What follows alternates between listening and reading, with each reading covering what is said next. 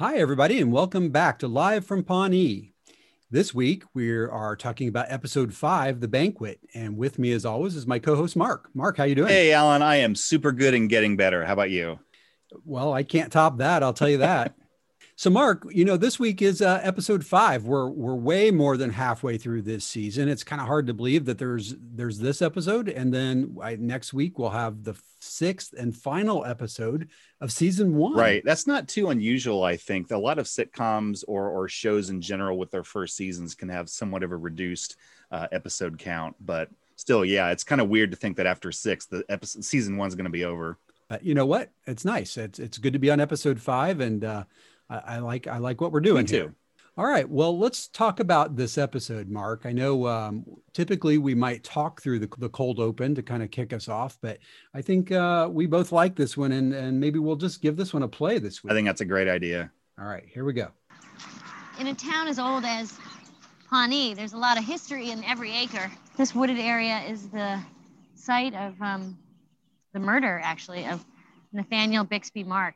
He was a pioneer who was killed by a tribe of Wamapoke Indians after he traded them a baby for what is now Indianapolis. They cut his face off. And they made it into a dream catcher. And they made his legs into rain sticks. And that's the great thing about Indians back then is they used every part of the pioneer. Awesome. Every part. I like that they're you know they're not wasteful. No, they are very, very resourceful Indians. The other thing I love about that is to know that uh, that is the origin story of Indianapolis, our home city. Yep. Yep. They uh, he traded him a baby. I, I I did once read a small little pamphlet about the history of Indianapolis, and I missed that part. I did too. I think they need to bring that back. It's very colorful. I think they do. You know, one th- one thing I caught. Uh, I know that in a prior episode you had um, started to talk about firsts and tropes, which I thought was a great idea. And for the tropes, you know, it's a it's a nice thing to be able to say, well, hey, th- there is another thing in a in a series of things that they're doing. Uh, mural. Did you catch that? I did. Yeah. I saw they did a shot of the mural during the discussion. Right. Right. It, it- so that's the third mural we've I seen. think so. It actually showed Nathaniel Bixby Mark trading That's right. the baby and buying Yes. Indianapolis. Isn't Yeah. sweet? It was already in a little papoose. I didn't know if the Indians had already wrapped it as as they took the gift, or if he put it in Indian appropriate apparel and then traded it. I, I don't know. I assumed he was just going to dress it up like a Toblerone or something and then give it over to the Indians. They get back to their their their their village and they open it up and there's nothing inside but a chocolate. Oh, still, it's good chocolate. That's yeah. the worst. You can't trust a, a white Englishman. I'll no, tell you that. never. Never. Anyway, this week's episode, The Banquet, is episode five, as we said. It was directed by Beth McCarthy Miller and was written by Tucker Cawley. Oh, really?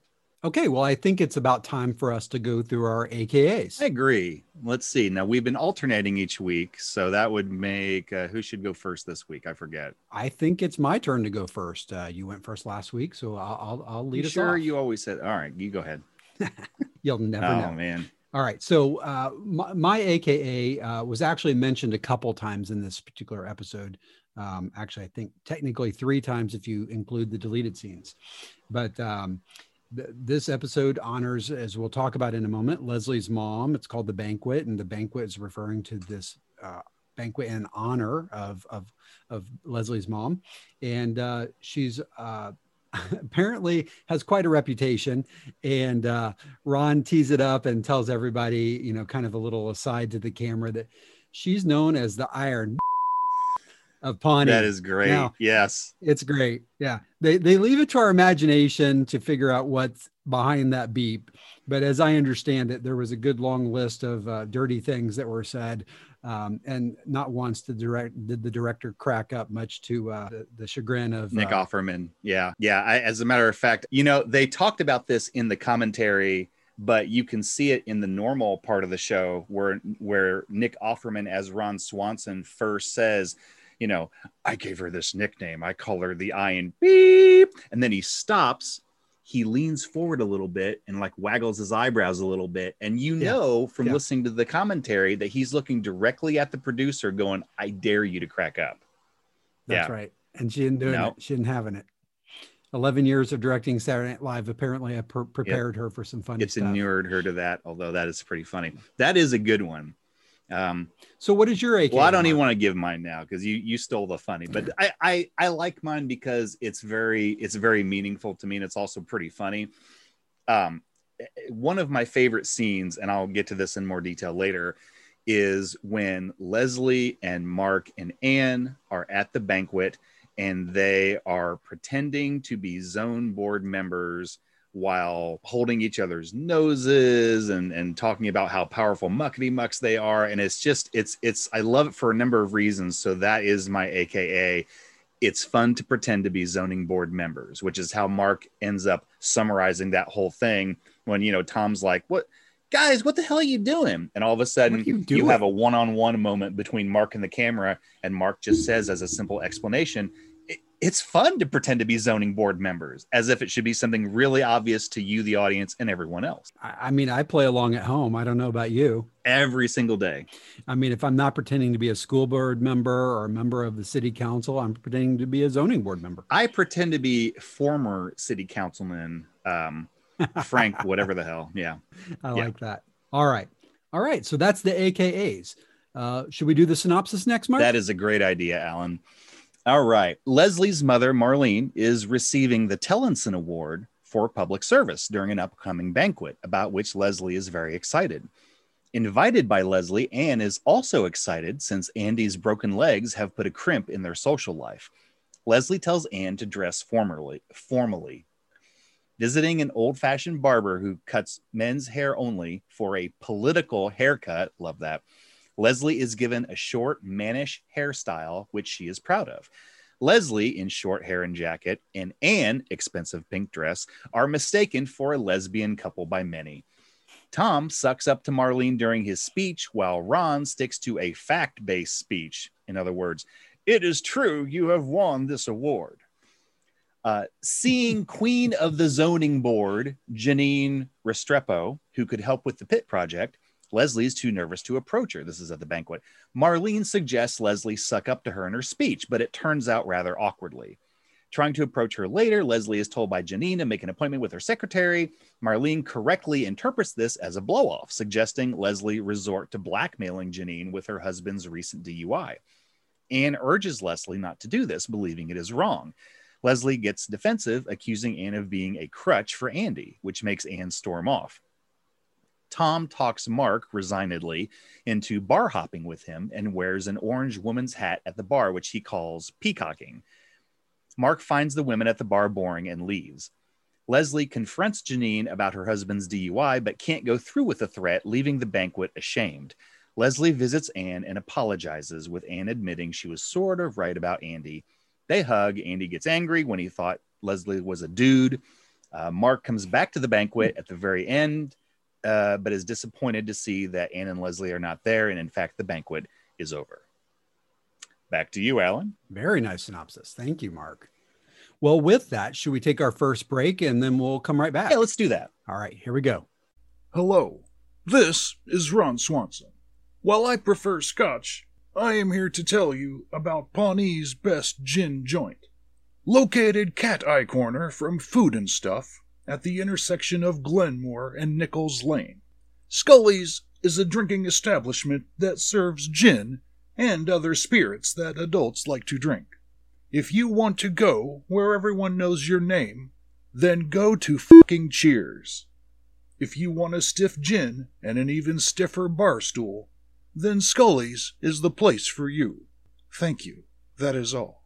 All right, and we're back.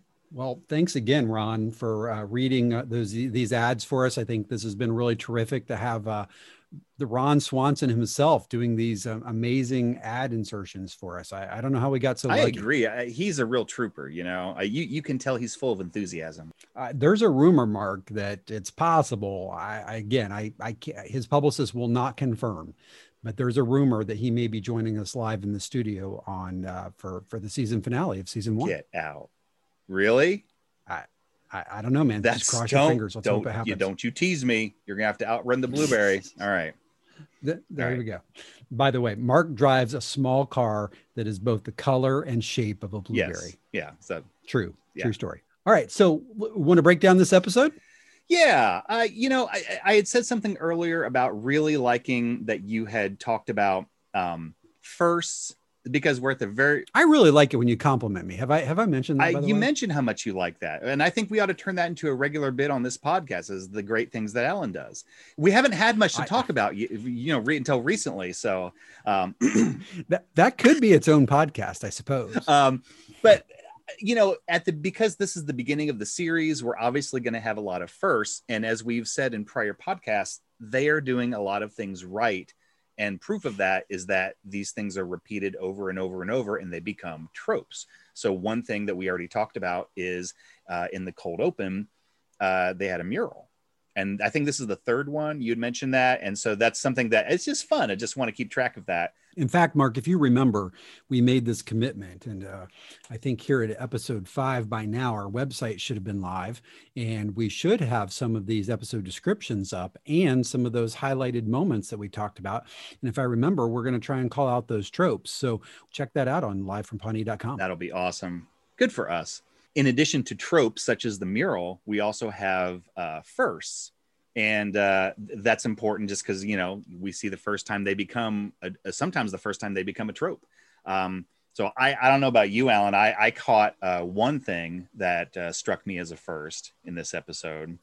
What and was that? it was uh, it was the first time that Leslie and Ann had a fight. Yep. First, I, I won't say of many, but every time that they do, it's significant, and you know they're always upset afterwards, and they always make up. And uh, but you're right. I believe this is the first real fight. And you know what? That's a good point too. It isn't like it happens all the. It's not like the Anne compliments where you know Leslie does that all the freaking time. Yeah, far more It- it- regular. this is very uh, few and far between. But yes, when it happens, it's very indicative and meaningful. So you know. Um, anyway, yeah, that was the first one of those. Um, I don't know. Did you have any others? I think that was the only first I actually had on the list this week. Um, you know, we we've we've met Marlene Griggs Knope before, so it's not the first appearance of her. Um, I, I think from you know we'll talk in character development about maybe who got screen time and who didn't and some of that stuff, but there weren't a lot of other firsts in this particular episode. Yeah, I think you're right. what I will say, and you know, is that, that I think this episode, and we'll get into this far more deeply in scoring.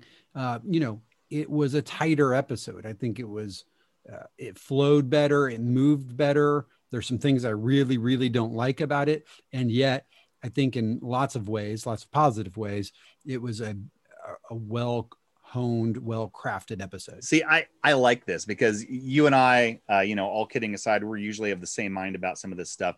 You and I may differ a slight bit here, so I'm I'm really curious to kind of know your thought process about the show. I, I thought this was a great show too, for what it's worth. It sounds like your your math and my math are a little bit different in how we got there, though. Yeah, that'd be interesting to see when we score this thing. I agree. Um, Okay. So, what do you think? Should we talk about? Uh, were there any good deleted scenes?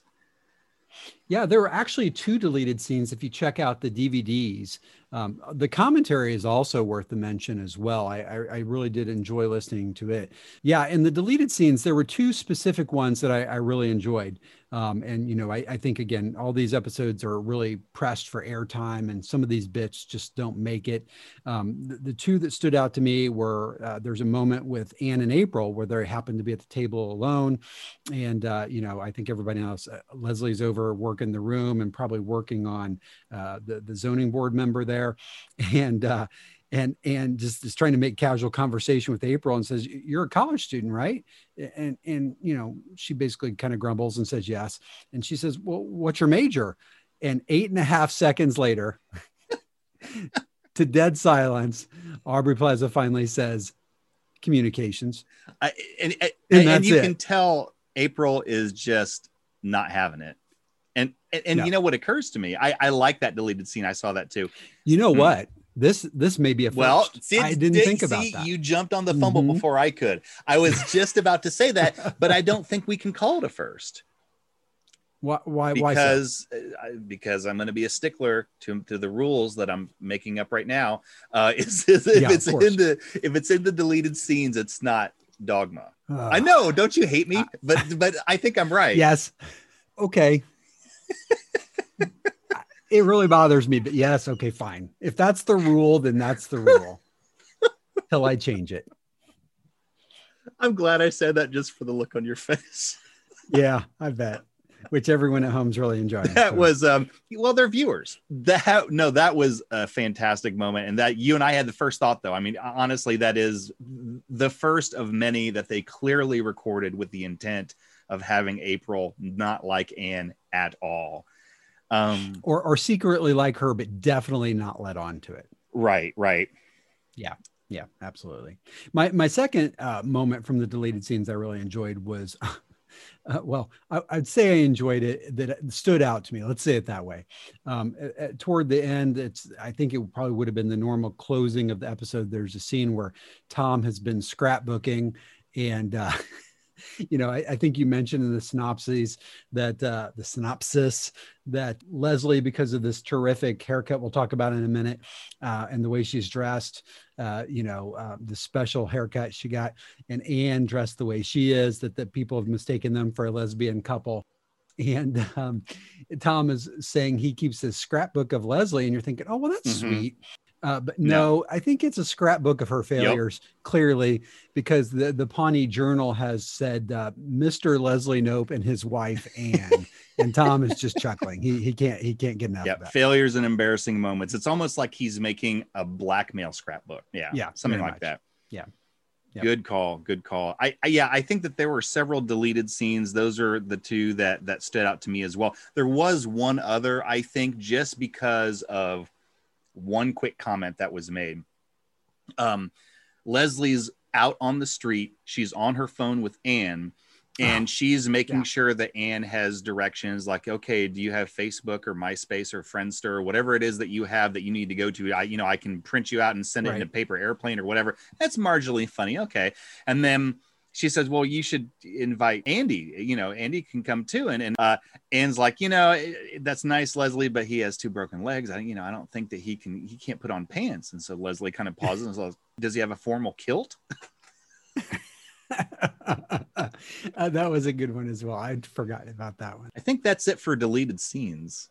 Yeah, no, I, I, think that's it for me as well. You want to walk through the episode a little bit? This was a, this was an interesting episode to me because and and, and I want to see if you disagree with this. You might, but uh, you know, with I would say that with the exception of Leslie, not a lot of other uh, uh, of the characters had a lot of character development. I think they had some extremely funny moments, but That's but as true. far as character development, like as an example, you know, Mark uh, you know, Mark's behavior in the episode really, I think, drove home the point that Mark really isn't that guy anymore. Yeah. Um, Tom, we talked about that. We did. Week. We did. Yeah. Uh, uh, Tom, yeah. uh, his behavior, great funny moments from him, but his behavior, not yeah. a lot of character development. He kind of, to me anyway, drove home the point that he is really, he's very, very talented. He's good at schmoozing, and and as I said, I think in episode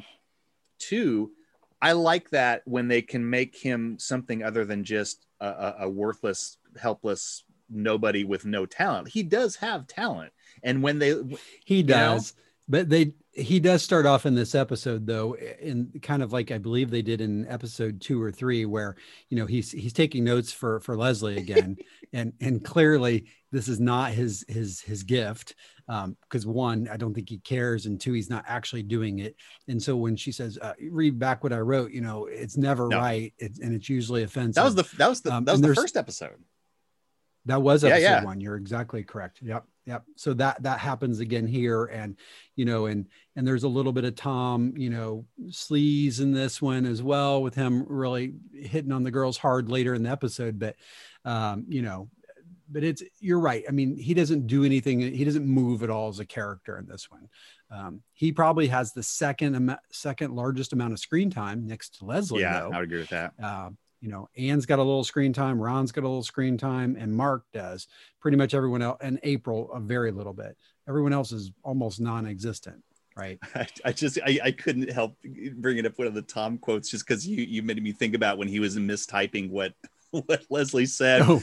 and it's like one of the things she says is, um, you know, she's dictating Tom, and she says uh, and she's writing, you know, the speech that she's going to give for her mom. And she's like, it was a great learning experience because my mom cast a long shadow.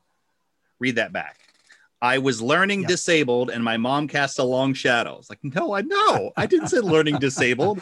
Um, that's very funny. Uh, well, and and remember last week we also talked about uh, that you know jump cut technique that they kind of invented in this ep- in this series uh, for this series, and you know they're just one thing after another, and it's usually uh, you know Aziz just riffing, you know, and kind of going through and making stuff up. And one of the things he said is she he's reading back supposedly some of the things for Leslie or or suggesting some things to say about her in her speech. Um, she's only ever said the N word four times in her life. And Leslie's like, no, no, oh, more, Right. He's oh, more it's than more? that. You know, actually, that that's a pretty good segue. I'm going to make it a segue because you mentioned uh, the camera having jump cuts, and yes. I am not, uh, you know, what you call a, a film school, uh, you know, expert or anything. So, so I, you are not going to hear this sort of thing come from me often.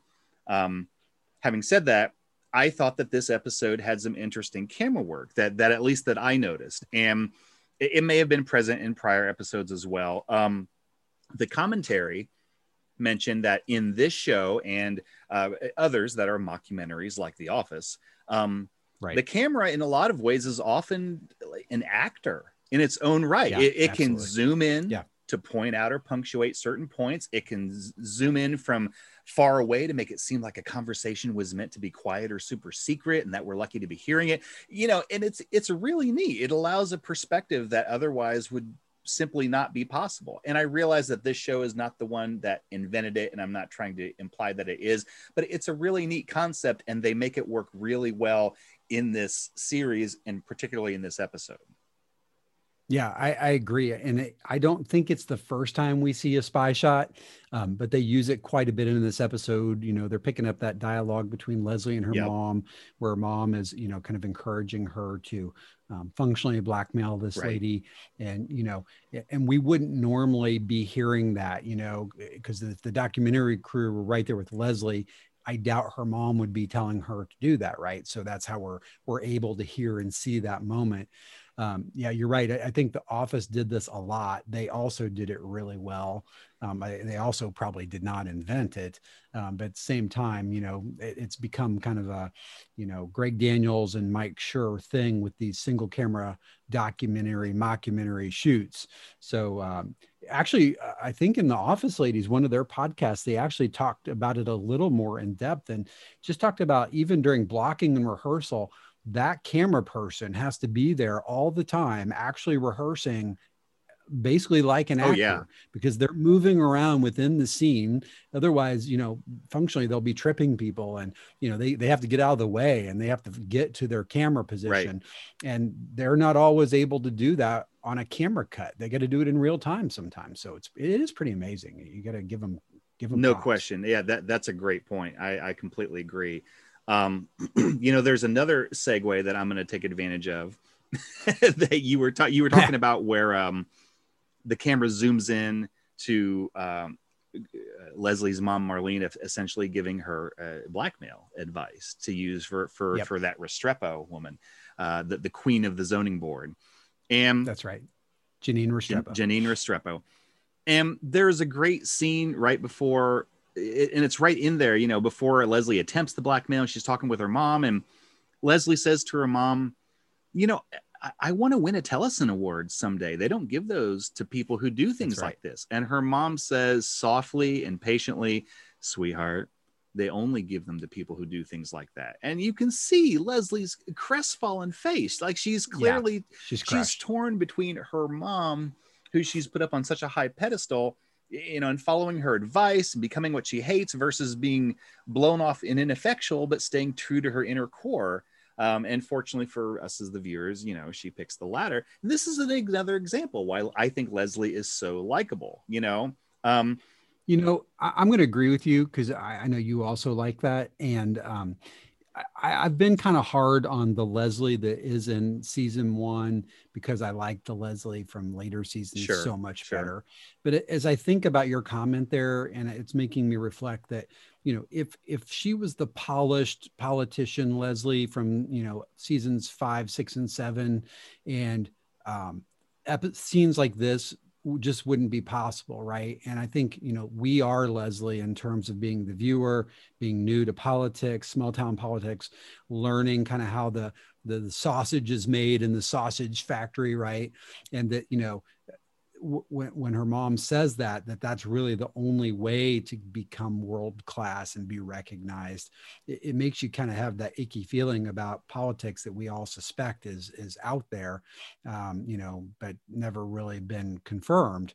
And uh, it's i think we're learning along with leslie that you know politics is sometimes kind of yucky. Absolutely, and and this I I think t- to springboard off of that it that I think that also demonstrates uh, to me an interesting difference between um, this Leslie in this episode being mean and how she was in hmm. episode two, where I know I became grumpy Mark because I thought she was just kind of being mean and right. cruel and I didn't like it. It kind of broke the spell for me.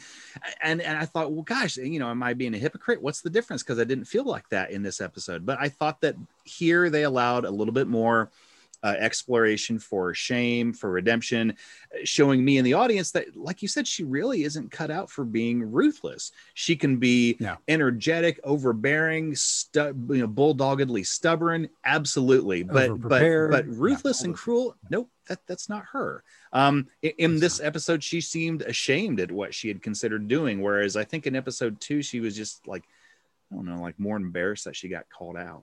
So that that's a good that's a good point, and I, I think my problem probably in both episodes, frankly, with her mom. You know, I I remember her mom and the comment she made in episode one about you know she's she's told Leslie sometimes it's just okay to be a wife and a mother, you know, and and you know it's like this is not the supportive mom we all want or we think Leslie deserves and not even really the mom that Leslie has later in the series. So they they kind of backpedal that later and give her a slightly softer edge, I think. Um, and and and yet here this is the last time certainly in season 1 where you know you can kind of see that her mom is kind of pushing her down the dark dark side path. Um, but leslie is, is definitely not a dark side person no. right? She she kind of gives us a little bit of a try a half-hearted try at that and then immediately regrets it. And uh, there, there's some funny moments there um, if you remember. Um, she she she confronts janine restrepo and then um, she as she gets into the thread of the blackmail basically saying that her husband has a drinking problem she she just can't go through with it. And she says i'm sorry i you know. And then um janine's like how dare you? and throws the water in her face. And uh and leslie is uh as she walks away saying you know i hope you have a long and happy marriage and your husband gets the help he needs. Yeah she's which is very funny but yeah i mean she's she's mortified. You know she's really ashamed of what yeah. she just tried to do. Um so we and I think so. That's a lot of what I think of when I think of you know character development. I think a lot of this focused on Leslie, and you know, you don't know the power of the dark side. Well, no, I don't, Mom, because I'm not going to do that. Um, and the rest, actually, you know, one thing that I noticed is I would say that until this episode, a lot of the episodes have been maybe not Ron centric, but but focused very very much on Ron. Ron had some hmm. great funny moments. So I, you know, my my uh my Ron meter was filled, and yet there wasn't yeah. a lot. He wasn't really. This episode wasn't about him. You know. That's true. Um, yeah. I, I love the fact based speech. Oh my gosh. I mean that that Very that just echoes the Ron that I will know and love. You know, for for for seasons to come. Well, he also clearly has a problem with Marlene. We don't know what it is, and there actually uh, we didn't mention it during deleted scenes, but there's there's a moment there where as he's walking by her, he says, "Miss Griggs, Knope," and she's Ron. So there's something has happened between yep. them where we're certainly left to our imagination what it might be um, and what might have inspired the nickname he clearly gave her. But uh, yeah, th- there's no love lost between those two for sure. Well, and you also have to wonder, eh, you know, in the very beginning of the of the normal episode, not even the deleted scenes or anything, when he's like, this is right before he first reveals that he nicknamed her, the, you know, the Iron of Pawnee. He says, right, Marlene Knope is a terror, and you know that that's that's the reason why people are going to this thing is because they're afraid of what she's going to do to him. And I'm thinking, True. for Ron to be saying that about someone, hmm, what don't we know? It's a great Hmm. point. Yeah, there's something there for sure. You know, we uh, we're we're right in the middle of this banquet. I think we skipped a couple of things that are worth calling out Mhm. real quick before we move forward, though. Um, one, you can't not talk about Leslie's hairdo. Um, this this visit to Salvatore, the barber. Um, you know, I think his barber shop is called the Modern Barber Shop. Um, I, I don't think there's anything modern going on in this particular barber shop. Salvatore clearly learned to cut hair somewhere, probably in the war, and uh, he's been doing it the same way ever since. And he doesn't even know what to, do- what to do with a lady's haircut. Yeah, yeah, you know, and I, I love how they show they show the pictures on the wall of the barber shop, and I think I think Oh, one yes. of them, you know, is barely when photography had been invented, and he was a, and Yeah. he was a young, you know, uh, a strapping lad of a of a barber, and then you know they they go through you know eras and presidents, and like the guy's got to be like 170 years old, and he's still cutting hair in pretty much the same way. Um, yeah, There's the Dan Quayle picture on the Yep. wall. You know, one of Indiana's Oh, yeah. Vice President Quayle. Dick Lugar's on the wall there, right by uh, by Amy Poehler. There's some funny ones. and you know in in traditional you know leslie style she is so excited. She is so over the moon. She's just just humming with excitement about going to salvatore because Yeah. you know salvatore oh he's just you know salvatore is an institution in pawnee. You know he he's the one who gives all the great political haircuts. Like like that's a Yeah. thing. And she she is convinced that Yeah. is a damn thing. And she like sits down Yep. hey salvatore how's it going? He's like my feet hurt. Ah classic salvatore oh jeez do I know Yeah. you? Yeah. Oh man um no Yeah, the haircut, as I recall, was called the mayor. yes and that's how she's gonna Yeah. wear it when she That's right. becomes mayor of pawnee that's right yeah That's right. It- yeah, if you remember her life plan, that that's on the list. Yep. absolutely good call out A- another good uh, another moment uh, as we get into the banquet was was Ron. And uh, you know I think he would probably go he doesn't want to be there. He said that. He is not going to say anything nice about uh, Marlene. You know he will not uh, kiss her rear. Uh, you know he he will not ingratiate himself with her.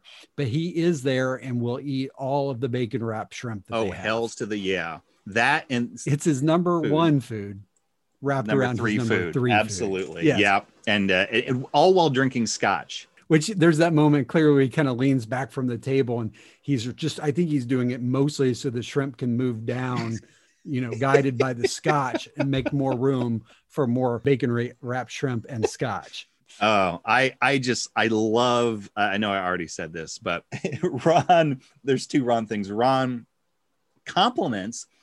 He's one of the few that outright compliments Leslie's haircut. It's oh yeah I like it, Leslie. It reminds me of my brother. He's an officer in the Air Force.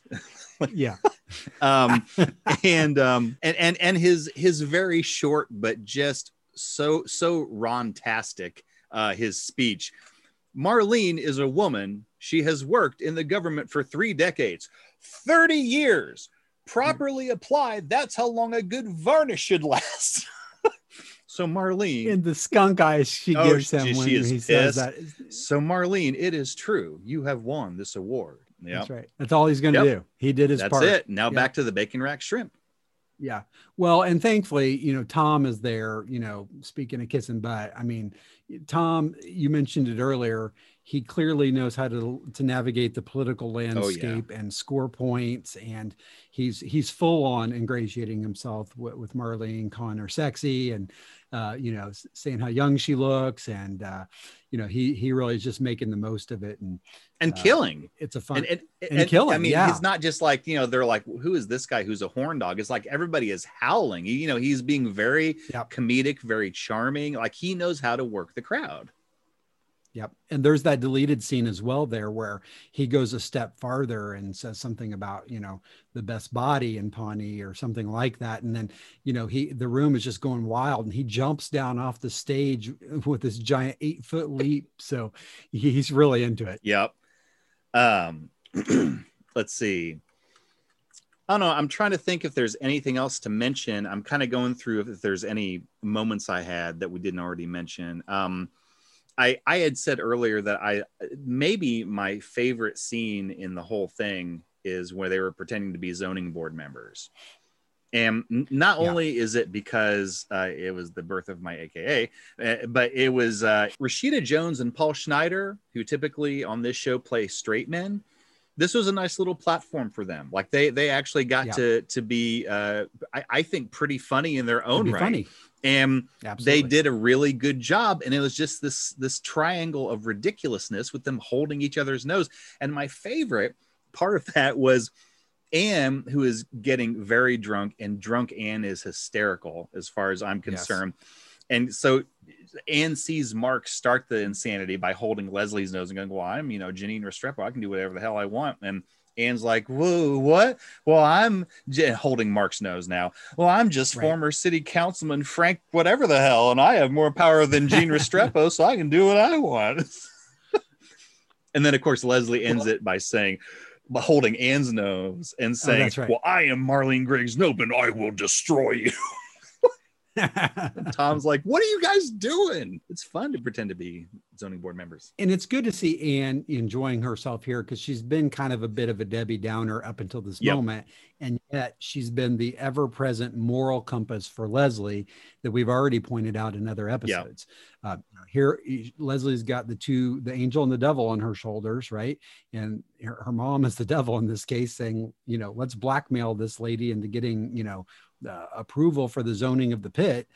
And Anne's like saying, Leslie, I think your mom's giving you bad advice. Right. Which is hard for Leslie to hear. It really is, and uh, th- this is actually what causes the fight. You know, um, eh, Leslie isn't having it. She doesn't want to hear that her mom is wrong about something and possibly giving her bad Right. advice or telling her to do the wrong thing. And she throws it right back in Anne's face and says, "Well, you know, what about your boyfriend? You listen to everything he says to do, um, you know, because the way I see it, he's got three crutches, you know, and you're one of them, and the other two are actual crutches.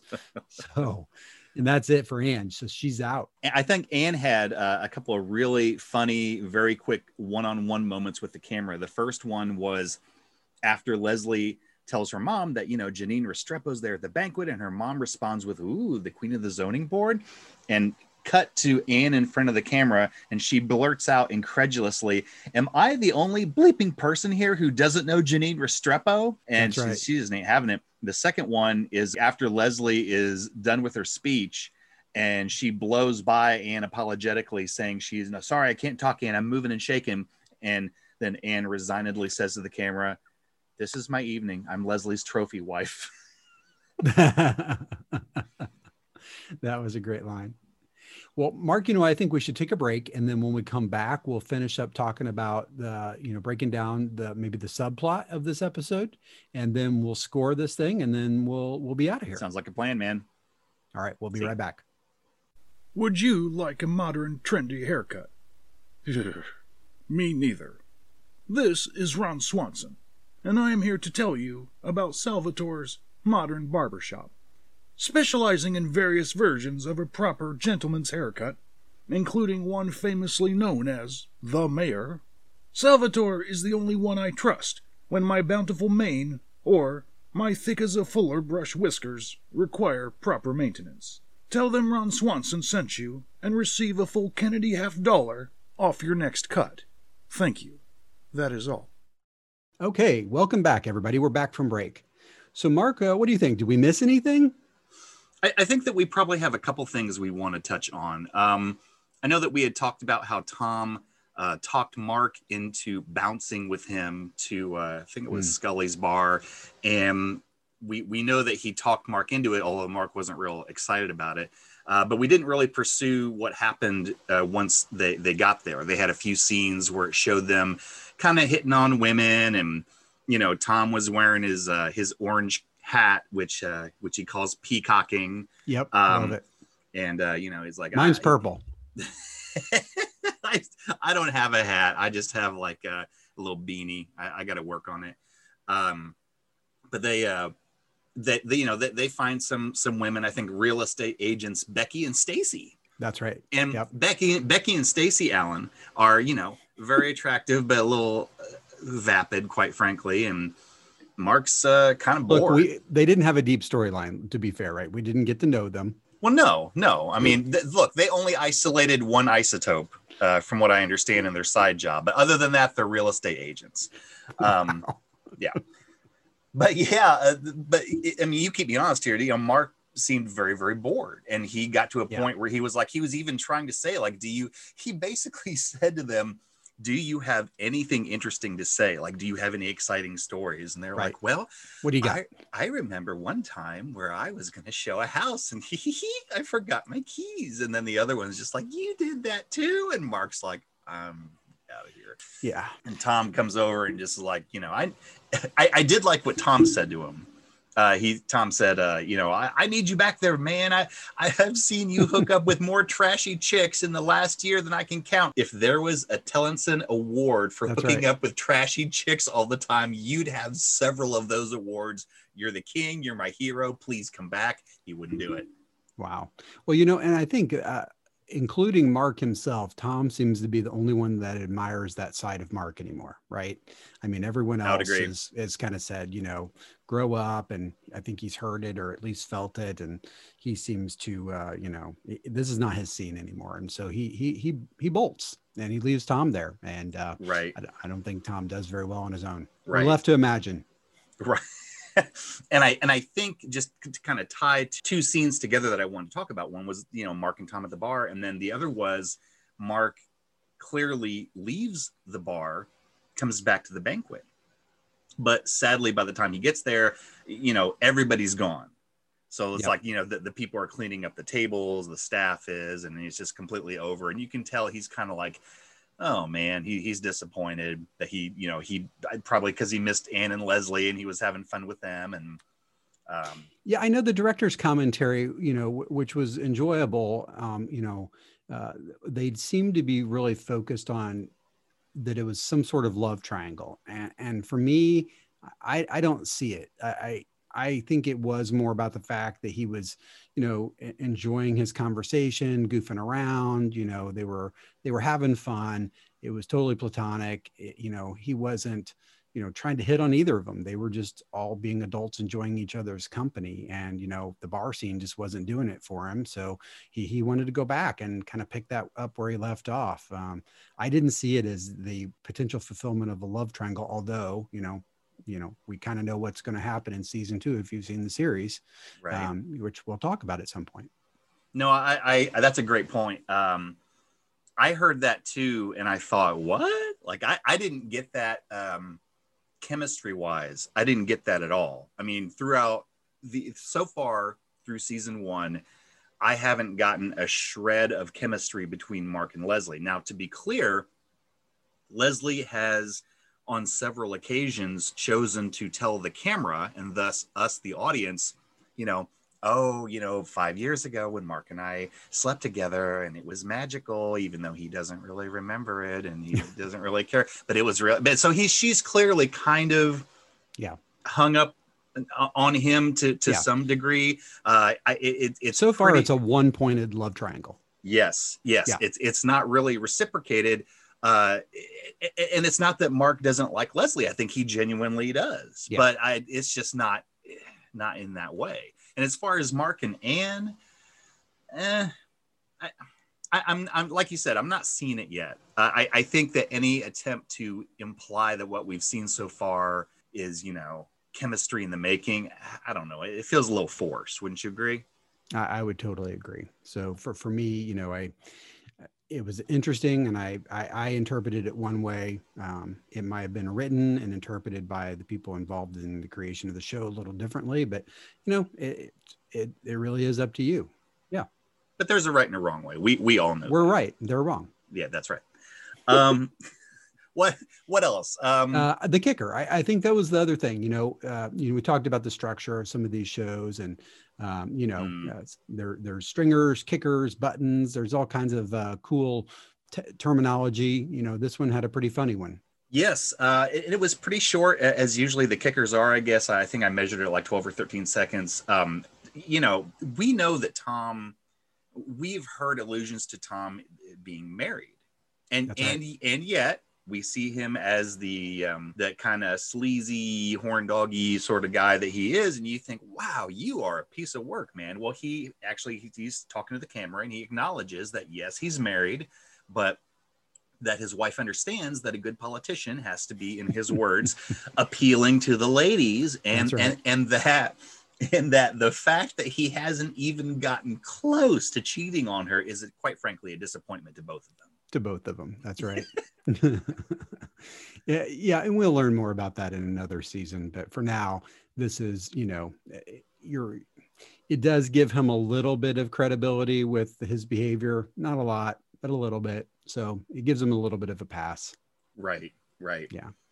All right. Well, what do you think? There, there's just one more quick thing, and then I'm ready to go to go score it. Um, All right. the uh in and Les- when Leslie leaves and she's horrified at her behavior with uh, J- Janine Restrepo and, and Ah. she leaves and she leaves the banquet and goes right to Anne's house and as you you know they they just kind of had their first um, fight uh, uh, of sorts um and you know she goes there and then they and it was it was kind of nice. I mean they kind of make up. She's like I, you know I, I didn't go through with it. And anne's like i'm well i'm glad That's it's right. not you you know it, that's just not who you are. And then she's like yeah and you were kind of right about andy you know this isn't just a nice moment you know because you can tell they're going to be good friends they Yeah. apologize and they hug and then andy goes whoa whoa dude what, what are you what are you doing hugging my girl on account of the haircut and stuff? And then oh hi leslie I thought you were dude.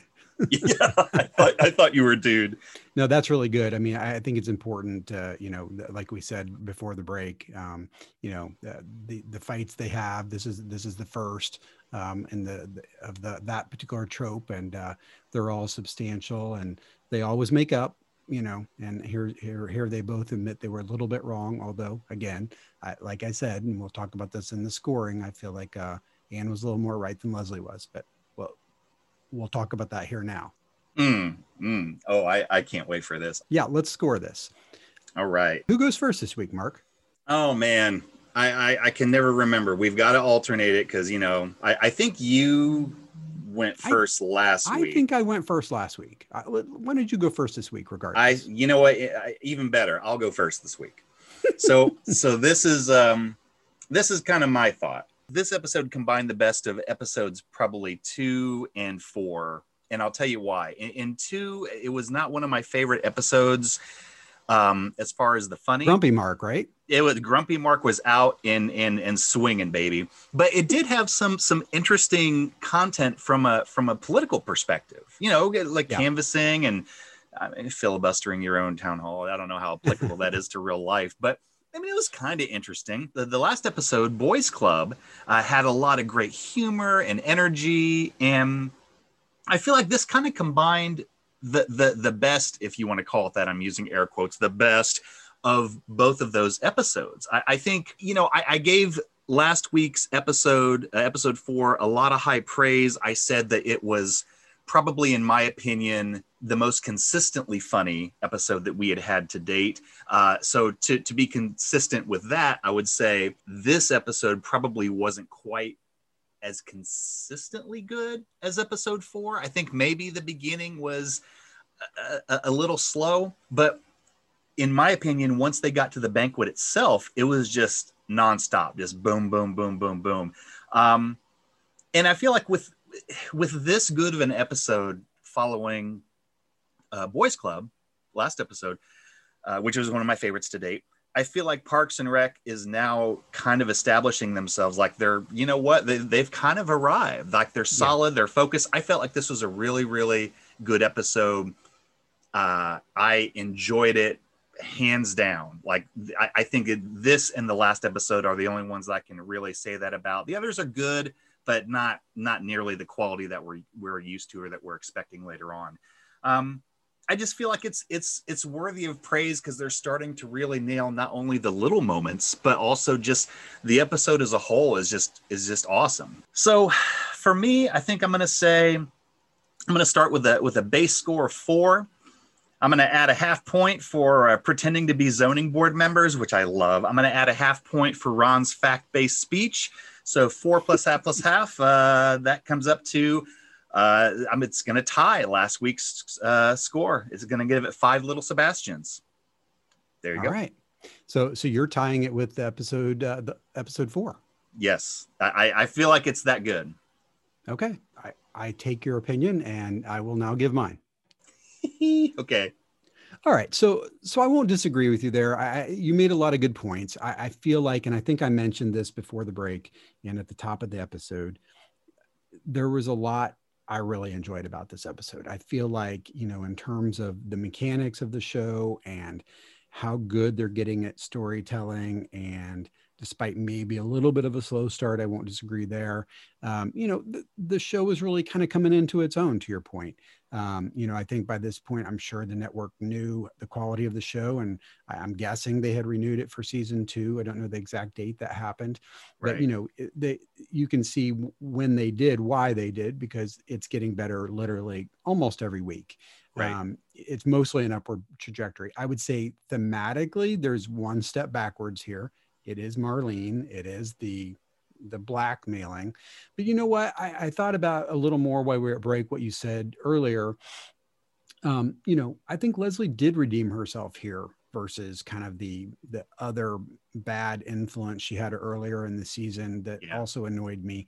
Um, here she was really sorry, you know. Um, now she got three quarters of the way into the blackmail before mm-hmm. she realized, you know, yeah. she was headed in the wrong direction. Yeah. Um, but again, I, I, think a lot of that's exposition. It's you know we're learning about the, the the political environment and you know and they're really playing off of of what we think happens in political you know environment small town politics um, you know i've heard uh, one there's another parks and rec podcast out there i won't mention their name because ours is clearly better but there, there are actually a couple of people who do uh, who who've worked in small town politics, and that's how they got interested in the show. So that was their anchor. Where I think you and I came at the show from a totally different angle, just as general comedy fans and certainly fans Amy Poehler and and and Nick Offerman and others. But here, you know, we're seeing the undercarriage of politics, and I think this is their way of telling that story. Leslie doesn't go through with it, and that's the most important thing. So in my mind, I, I, you know, I feel like despite that, this is still a solid episode. I really liked it. Um, I, I'm, I'm also going to give it five little Sebastians, not because I'm copying you, because it is the right score. so let me let me let me summarize here. I, what what I hear you saying is, first of all, uh, that I was right. Mark right. is right. Yeah, yeah. let's, let's I like let's make that clear to our viewers. Yeah. Um, yeah. Th- those are great points, though. Um, especially the point that I was right. Um, I, I, I, do think that it's great when you can see someone, you know, uh, tempted, uh, you know, to, I know we've already said this, to go down the dark side and that yeah. they make the choice to, to pivot, to pivot away. Um, she did. You're right, though. I mean, she got three quarters of the way there. Yeah. She, she, she pissed. She got far enough off. to get a glass of water in the face. And, and you know what? And deserved kind, it. Kind of deserved it. Yeah. Kind of deserved it. Um, yeah so this is interesting though. So we're we're kind of agreed that they've they've hit a high point at least so far. I mean, it does seem like it's, it's in general yeah. going uphill here. I mean, you know, on a 10 point scale, we're, we're still only at a five. And I think we both know that there will be higher scores later, you know, this show really hits its stride. Um, you know, but it, season one, I, I remembered it I think more harshly than I'm reliving it, if you will. Mm. Um, as I'm watching these, rewatching these, I'm I'm enjoying them a little more than I think I did the first time, especially when I compare season two to season one and season three to season one and two. You know, it just gets better every season. Um, you know, I, I would agree with that. I, I I think I too remembered season one probably more harshly than it deserved. Now, to be fair to all sides I think I'm gaining, and, and maybe you would agree with this, I'm gaining a better appreciation looking at this these episodes analytically like this oh, for, sure. for, for the podcast. Um, I'm mostly gaining weight, but yes, I'm gaining that too. you know, we do what we can. Yeah. Uh, so I, I, pandemic I, 15. Yeah, man, is that all good for you? Yeah. like per limb. Uh, um, so I, I, I think that though, to be fair though to us, I think the first two episodes were a little rough. I, oh, mean, yeah. were they bad? As I like to say, are they bad in the grand universe of sitcom? No, I, I, I can't say that.